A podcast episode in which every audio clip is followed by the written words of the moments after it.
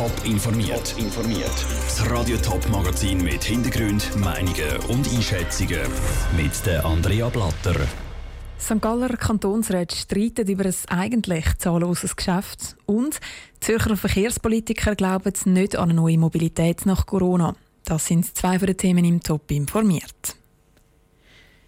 Es wäre eigentlich eine einfache Rechnung. Der St. Galler Kantonsrat hat 120 Sitze. Aus diesen 120 Sitzen hat der Rat zwölf Stimmenzähler für die nächsten vier Jahre gewählt. Es könnte also jede Partei angemessen an ihrer Wählerstärke entsprechend Stimmenzähler stellen. Weil die Grünen heute das erste Mal eine eigene Fraktion stellen, ist es aber nicht vorgesehen, dass auch sie einen Stimmenzähler stellen Das hat zu einem richtigen Schlagabtausch im St. Galler Kantonsrat geführt. Der Niki Stettler hat sich zwischen die Fronten gewagt. Der Auslöser für die roten Köpfe war ein Antrag von der SP. Sie haben gefordert, dass auch die Grünen einen Stimmenzähler bekommen. Es sei nämlich nichts anderes als fair, sagt die Fraktionspräsidentin der SP, Bettina Sorber. Wir haben überall ein gewisses Ungleichgewicht in den Gremien, in den Kommissionen gemessen an den Kräfteverhältnissen der Fraktionen hier in diesem Rat. Wir haben das auch in den 15er Kommissionen. Dort haben SVP, FDP miteinander noch immer die Mehrheit, obschon sie diese ja im Rat faktisch verloren haben. Der gleichen Meinung ist auch die CVP und ihr Fraktionspräsident Andreas Wittmer. Am Parteipräsident der SVP, Walter Gartmann, ist das in falschen Hals geraten. Ich bin nicht einverstanden, dass du als bürgerliche Partei uns ans Bein pinkeln willst. Jedes Mal, schon am ersten Tag von Zusammenarbeit, keine Spur mehr. Eine linker Antrag und der Andreas Wittmer steht auf und kämpft dafür. Einmal musst du auch vor den oben gehen und dann kannst du auch erzählen, was du alles gesagt und versprochen hast. Die CVP kommt mit dem Antrag von der SP auch einen zusätzlichen Stimmenzähler über. Das sei aber nicht der Grund dafür, dass die CVP zustimme, sagt ihr Fraktionspräsident. Herr Gartmann, schauen Sie, uns geht es, wenn wir jetzt von einem zusätzlichen CVP-EVP-Sitz im Stimmenzähler haben, der bringt uns nicht viel. Also den brauchen wir nicht.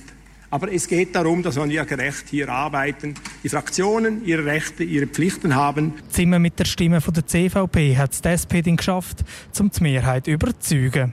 Der Antrag ist nach einer fast 40-minütigen Debatte mit 60 gegen 57 Stimmen angenommen worden. Darum hat jetzt die SVP 4, die CVP 3, die SP und die FDP je zwei und die Grünen ein Stimmenzähler im St. Galler Kantonsrat. Der Niki Stettler aus dem Kantonsrat St. Gallen. Wo dann einmal über die Stimmenzähler entschieden worden ist, hat der Kantonsrat unter anderem über eine Tierleidinitiative debattiert. Die will, dass zum Beispiel Bauern keine Stacheldraht mehr aufstellen dürfen, weil dort sonst Wildtiere drin hängen bleiben Mehr mit dem Velo fahren, mehr zu Fuß gehen, mehr mit dem Auto unterwegs sein. Das wollen die Schweizerinnen und Schweizer in Zukunft, hat das Beratungsunternehmen Deloitte in einer Studie herausgefunden. Die Corona-Krise verändert das Mobilitätsverhalten der Schweizer Bevölkerung nachhaltig. Der öffentliche Verkehr wird unbeliebter, weil die Leute Angst vor einer Ansteckung haben. Lucia Niefeler hat die Studie mit Zürcher Verkehrspolitikern eingeordnet. Wenn immer möglich mit dem Auto oder Velo arbeiten, nicht mit dem ÖV. Das ist die Anweisung vom Bundesrat während der Corona-Krise. Mittlerweile ist die Empfehlung aufgehoben worden. Trotzdem wollen sich viele Schweizerinnen und Schweizer auch weiter an das halten, haben sie in der Studie gesagt. Das heißt, es gibt wieder mehr Leute auf der Straße. Für die grüne Kantonsrat Florian Mayer ein Grund, um beim Velonetz Führerschein machen. Für mich ist klar, dass man jetzt endlich mal beim Velo äh, muss die Schnellrouten umsetzen muss, die schon lange geplant sind. Und das nicht nur in der Stadt Winterthur, auch in der Stadt Zürich und zwischen den Städten vor allem, auch im Kanton. Es gibt ein relativ grosses Netz, das geplant ist, aber umgesetzt wird meistens neben den Hauptrouten. Das bringen den Velopendler am Schluss nichts. Auch eine CO2-Abgabe findet Florian Mayer nötig, damit nicht alle jetzt einfach wieder mit dem Auto arbeiten gehen. Um den ÖV macht er sich keine Sorgen. So viele Leute wie mit dem fahren, können gar nicht aufs Auto umsteigen. Auch der Christian Lutzek von der SVP findet, dass es keine spezielle Massnahmen beim ÖV braucht. Aus seiner Sicht braucht es aber auch keine bei den Velofahrern oder beim Autoverkehr. Sowieso ist er skeptisch, was das Resultat der Studie angeht. Beim Individualverkehr gehe ich also nicht davon aus, dass das tatsächlich so wird stattfinden, weil wir natürlich in Zürich schon rein durch Parkierung Problematik, dass das kaum möglich wird sein, dass jetzt da ein massiver Mehranteil vom Privatverkehr wird stattfinden für Leute, die, sage jetzt mal, im Büro arbeiten Der Christian Lutzek glaubt darum auch, dass das Mobilitätsverhalten spätestens nach der Sommerferien wieder beim Vor-Corona-Zustand ist. Der Beitrag von Lucia Niffeler.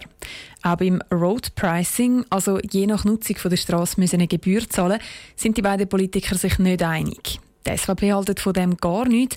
Die Grünen finden, dass das grundsätzlich durchaus eine Option wäre.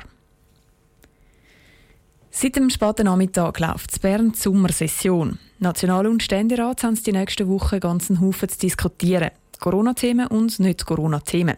Dominik Meyerberg hat vor dem Sessionsstart von der Parteipräsidenten wissen, welche Themen das ihnen am meisten am Herzen liegen. Selbstverständlich stehen bei den Parteipräsidentinnen und Parteipräsidenten nicht die gleichen Geschäfte oberst auf der Prioritätenliste.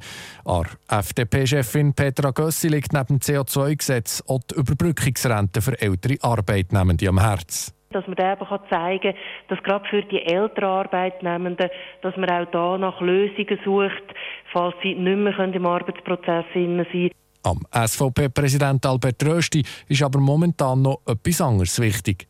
Wir haben beiden Räten, Nationalrat und Ständerat, eine Motion eingereicht zur sofortigen Aufhebung vom Notrecht, Rückkehr zur verfassungsrechtlichen Ordnung. Bei so einer tiefen Zahl von neuen Infektionen gäbe es keinen Grund mehr für das Notrecht. Der Bundesrat will das erst am 19. Juni aufheben, die SVP will die Aufhebung sofort. Der CVP-Präsident Gerhard Pfister sieht einen Haufen wichtige Geschäfte, die das Parlament jetzt wieder an die Hand nehmen muss. Wir verabschieden die grossen Projekte bezüglich Bildung, Armee, Landwirtschaft, Entwicklungszusammenarbeit und Kultur. Für den SP-Parteipräsident Christian Löfra ist die Vorlage zu den Überbrückungsleistungen relevant. Ich bin der Meinung, dass die Situation sich jetzt zuspitzt und dass diese Maßnahme nötiger denn je sein wird. Auf der rechten Seite ist man offensichtlich der Meinung, dass wegen der Krise man es sich nicht mehr leisten kann. Aber es könnte sein, dass wir dort eine relativ heftige Diskussion haben. Beim GLP-Chef für Grossen wiederum ist das CO2-Gesetz an erster Stelle. Wir müssen CO2-Gesetz jetzt durchberaten. Wir müssen ein gutes, ein griffiges CO2-Gesetz machen. CO2-Gesetz, das man mit der Wirtschaft und nicht gegen die Wirtschaft Klima- und Umweltschutz umsetzen. Auch für die Grünen ist das CO2-Gesetz wichtig. Sie bringen aber noch einen anderen Punkt aufs Parkett. Man muss sich jetzt Gedanken machen über ein E-Parlament. Dominik Meyerberg hat von Bern berichtet. Schon heute ist es im Parlament um die Überbrückungsrente und um Konzernverantwortungsinitiativen gegangen.